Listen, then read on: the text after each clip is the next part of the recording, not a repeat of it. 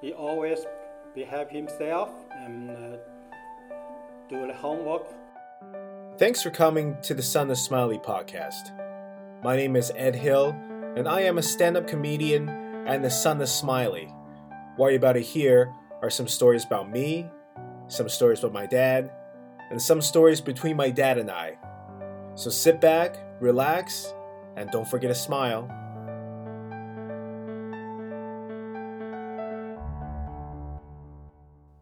Good morning, everybody. Welcome to Easter Monday, another episode of the Son of Smiley podcast.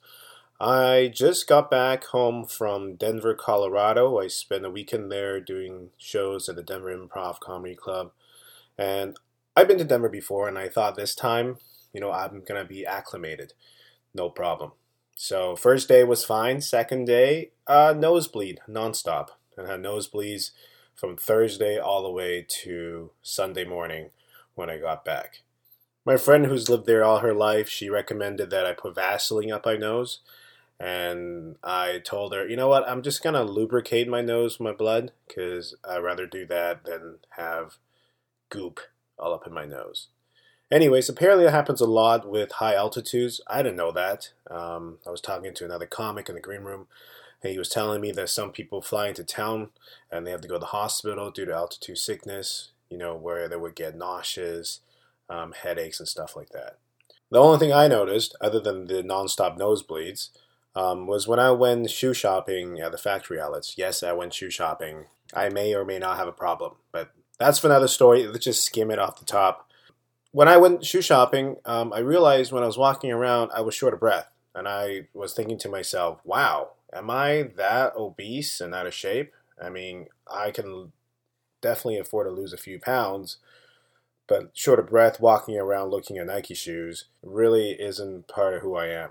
But anyways, I found out later it's because there's less oxygen at high altitudes, so has nothing to do with my fatness. But I think I might go to the gym anyways, you know, just to be safe. Now, speaking of experiencing different things in different lands, I thought for today I tell the story about a time when I went back to Taiwan and my dad and I got knocked over by a car while we were on a moped. The story takes place about when I was my mid 20s. I was back in Taiwan mainly for the purpose of getting an eye surgery. That's for a different story. I promise that's coming up. Anyways, my dad and I were in Taipei City, and the city is known for its mopeds. Cars are not as popular as you would think in a metropolis like that.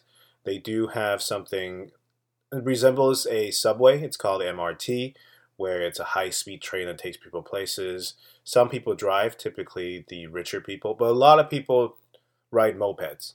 Since the streets are designed for it and the area of the city is not as large as most North American cities, mopeds are a very convenient way to get around the city and it's also really cheap to both buy it and fill up on gas and etc. So we're back in Taipei City. My dad hasn't been on a moped for a very long time.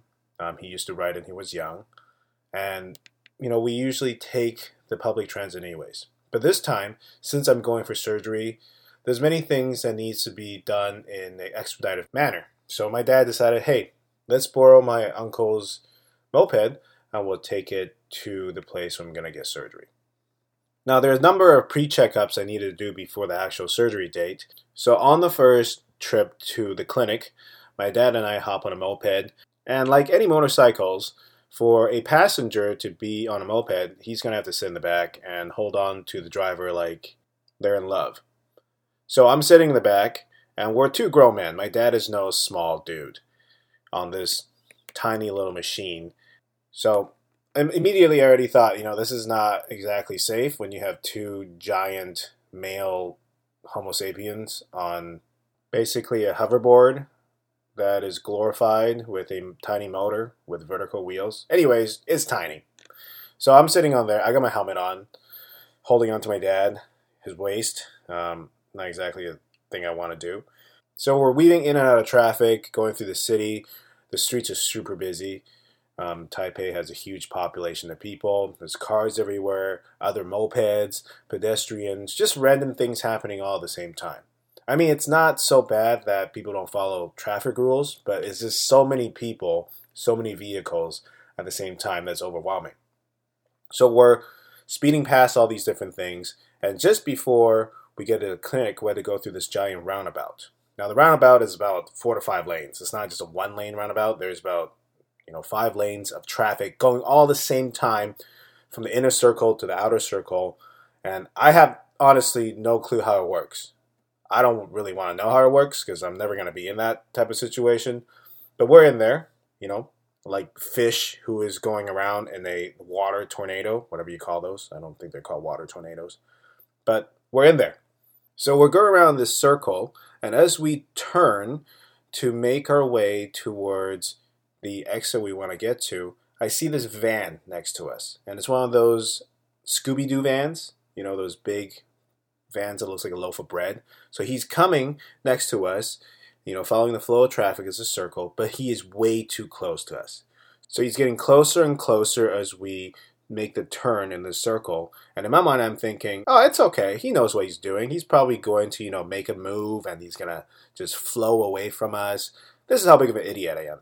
You know, in the most dangerous situations, I think everything is flowers and pancakes for some reason, I think those two things are the most safest things on the planet. Anyways, so we're making the turn. He's getting closer. In my mind, I'm like, ah, this is gonna end up great. I'm gonna have a great day. And as we make that final turn on the circle, I realized his wheel is about to touch my leg. And I was wearing shorts because the middle of summer, it's hot as hell. And immediately I panic. I tap my dad on his waist and I go, uh, something's going to happen. And obviously, he didn't hear me. He just feel me tapping his leg. And as I did that, the van kind of slows down a little bit. Thank God the wheel didn't touch my leg. But the middle part where the doors are on the driver's panel nudged into my leg. And I was thinking, oh, my leg is broken. I'm dead. And he nudges so hard that we fell over. So we fall over on the side of a moped. My dad you know, somehow broke the fall, um, so we didn't get crushed. I mean, my leg was underneath the moped, so I had some scrapes and stuff like that. But turned out to be okay. The wheel didn't touch my leg. That was my biggest concern because that tire against my leg is going to shred it right up. So we get up, we pick the moped up. We're standing in the middle of this giant traffic circle. Everyone's wheezing by. The van stops. The guy gets out of the van, and he's apologizing because he knew that he came too close. He knocked us right over. And so it's just this surreal moment where there's three grown men standing in the most busiest traffic circle on the planet and working things out. So I'm standing there. I have no clue what to do. I'm bleeding. Um, it's hot. And my dad walks up to the guy. He goes, You don't want me to call the police, do you? And the other driver looks at my dad. He goes, No, I don't really want the police involved because it's going to get complicated. And, you know, they're going to give me a ticket. I don't want to do stuff like that. So my dad said, okay, how much money you got? So the guy takes out his wallet. He's looking through the bills he's got. And my dad said, just give me 200 bucks. I'm to call it even. And I was like, oh, 200 bucks. That's pretty good. You know, you know, there's no damage on the vehicles. I'm bleeding a little bit, but you know, it's nothing a band-aid won't solve. 200 bucks is pretty good. You know, $200 Canadian. That's pretty good for something like this for no damage. So the guy takes out 200 bucks, gives my dad. We hop on a moped and we get to the clinic.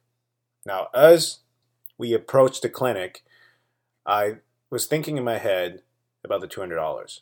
And I realized that the money that he gave to my dad was not the appropriate color. And plus, we're in Taiwan. Why would the guy give us $200 Canadian? I realize he has given my dad 200 bucks Taiwanese dollar. And my dad has asked for $200 Taiwanese dollars, which works out to be about seven bucks in Canadian. Seven dollars. You can buy nothing with seven dollars. But anyways, apparently that's how you solve problems in Taiwan.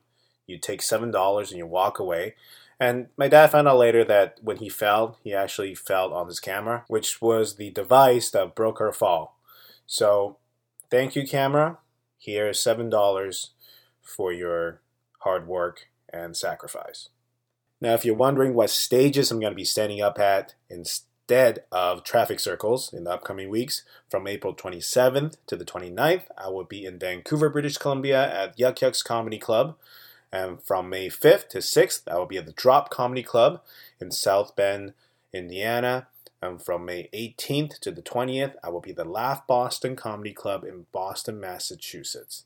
Now, for any upcoming dates, please visit my website at kingedhill.com. And that's this week's episode. I hope you had a wonderful Easter break. I'll see you again next week at the same time and the same place with a brand new story on being the son of Smiley.